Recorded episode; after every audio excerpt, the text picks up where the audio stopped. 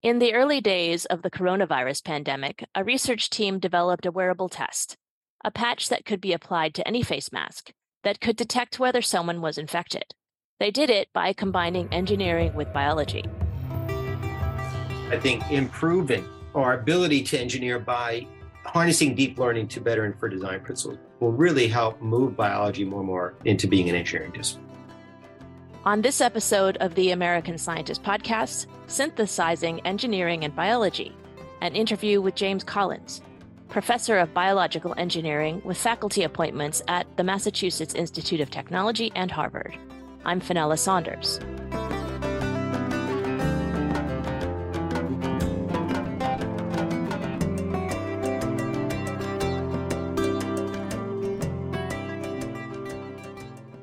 There's no easy definition of synthetic biology. Biology is the study of life, and synthetic biology, synthetic life, is still science fiction, at least in terms of making life from scratch. Still, the field of synthetic biology is growing. One of the field's founders, James J. Collins, defines synthetic biology this way. I define synthetic biology now as a maturing field that's bringing together engineers with molecular biologists to use engineering principles to model, design, and build synthetic gene circuits and other molecular components, and use these circuits and components to rewire, reprogram living cells and cell free systems, endowing them with novel functions, enabling a broad range of applications. So, Collins says what makes synthetic biology different from genetic engineering, and genetic engineering has been going on for decades longer, is that synthetic biology takes genetic engineering to the next step.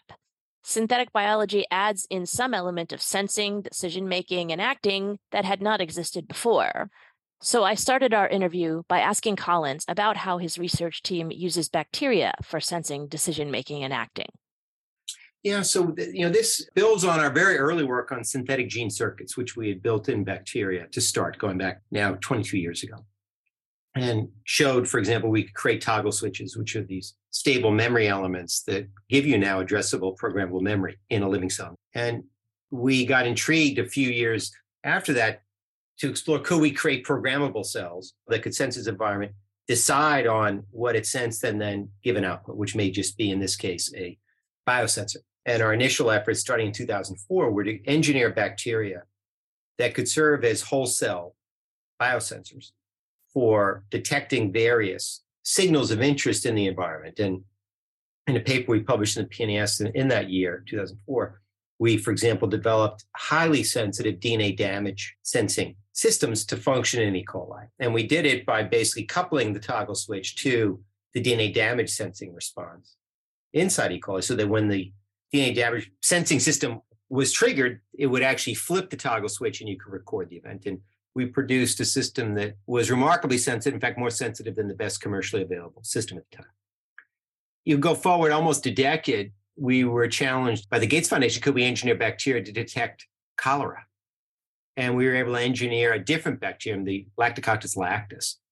And we re engineered it with synthetic circuitry and hybrid receptors that were based in part on repurposed components from the quorum sensing system, the intracellular systems from cholera which now enabled us to reprogram L lactis to eavesdrop on the presence of cholera so that it could detect small molecules given off by cholera and flip on circuitry inside L lactis that would then produce enzymes that could change the substrate of different cholera. So they function as switches in a sense. That's right. What other place would you maybe want to have this kind of switch application? You know, and you can envision the switch application in many different cases. So it can be in bioreactors where you only flip on the production of a protein of interest when you reach a certain density. You can envision it in therapeutic purposes where you only want your living cell to produce the therapeutic, which might have some level of toxicity or strong bits at the site of disease, could be infection or tumor. You could envision having the switch in ag bio setting where you might have a drought resistant gene, which may limit crop yield, but you'd want to have it flipped on in the face of a drought. And so you could have it off as you plant your crops and they grow. And if you have plenty of water, leave it off and you can maximize your yield. But in the face of a drought, you could flip it on stably now with an induced signal that now enables your cells to, your plants in this case, to survive. Right. Okay. I wondered if we could kind of talk about how that works. Therapy and diagnostics kind of combined. Theranostics. Yeah. So going back to the initial challenge we have in the Gates Foundation, it was actually to engineer bacterium not only to detect cholera, but also to treat cholera. And on the heels of our efforts to create these living diagnostics in L-lactis for detecting cholera, we also made efforts to create a living therapeutic, uncovering along the way that we didn't need to actually engineer L-lactis, that we were able to actually use its natural ability to produce lactate and thus lower the pH in its microenvironment as a means to both prevent and treat cholera infections. But intriguingly found that when we introduce now the diagnostic component to create in a single cell this theranostic capability, both to detect and treat, we actually eliminate the ability of those cells to produce lactate. That due to the metabolic burden, the fitness cost of the diagnostic circuit, the bug shut down its lactate production. And thus, our theranostic capability actually was accomplished in a population mixture where we mixed the engineered diagnostic cells with the natural therapeutic cells to be able to both report out on infection state and prevent and treat infections. So, how are you actually deploying? Like, for instance, is it going into a person? Is it going into a water system? In our published work, we've only gone into mice, but our intention was to go into humans. So, the idea would be you could deliver this freeze dried pill and or spike into dairy products or kefir in the area. We had intentions to begin initial clinical trials on humans uh, in February 2020 with colleagues from Harvard, which we then shut down the trial, unfortunately, due to the pandemic, and have just reinitiated those discussions. But we would, in these cases, target the human and not the water supply. Having said that, I think in many cases, the similar technology could be done and used readily to detect cholera in the water supply. For remediating, I think the challenge there is on scale and dilution. You know, can one really reach all that you need to to do it? And, and that's not clear to me when you're doing this as a diagnostic, you're talking about having it change a substrate or something like that. How are you actually getting kind of a, a readout? It depends on the application. So on the living therapeutic that you would take orally, it would it really would be a matter of changing your stool a different color with the enzymatic substrate. For our other applications that are the paper-based ones, it would be in most cases a colorimetric change on the paper that you could detect by eye. Right. So that might be more of like an environmental detection rather That's than right. okay. Right. Is it possible, can some of your work also apply when you're using other genetic material or enzymes and not cells? So you don't have to necessarily have like whole cells That's right. involved. How does that actually work? Yeah, so this is this effort that we help pioneer around freeze-dried cell-free synthetic biology. Mm-hmm. And so here we began and became intrigued on to what extent could we harness the power and diversity of synthetic biology without needing living cells. And as you can appreciate, living cells will require special handling for storage for distribution. They need to be fed. They need to be stored with cooling. They have containment concerns, containment issues, et cetera. And so we turn to cell-free systems. So these are systems that have been used for decades in molecular biology. And that is you can open up a living cell, remove that machinery, and play within it in a test tube or petri dish. And this machinery would include DNA, RNA, molecular machines like ribosomes, uh, and other molecular machines, as well as ATP, uh, nucleotides, and other biomolecules working with Keith Pardee, who was then a postdoc in the lab, Keith was able to show that you could take a cell-free extract along with a synthetic biology network or sensor, freeze dry it onto paper or clothing or without a substrate as a pellet, and then sometime later rehydrate what had been freeze dried. And it now would function as if it was inside a test tube or a living cell, even though it was on paper, on piece of clothing, or as a pellet now in the bottom of a small plastic vial. And this opened up possibilities now to create paper-based diagnostics, to create wearable diagnostics, and to create portable on-demand biomolecular manufacturing. I guess with that, you know, different kind of substrate about how it works on fabric, you're going to probably have challenges that you wouldn't on just on paper. Yeah, I mean, you know, it's early in each of these Yeah. days. What's interesting on the paper side is we've done durability tests to show that the system has a shelf life well past two years, which is about what's needed for consumer products.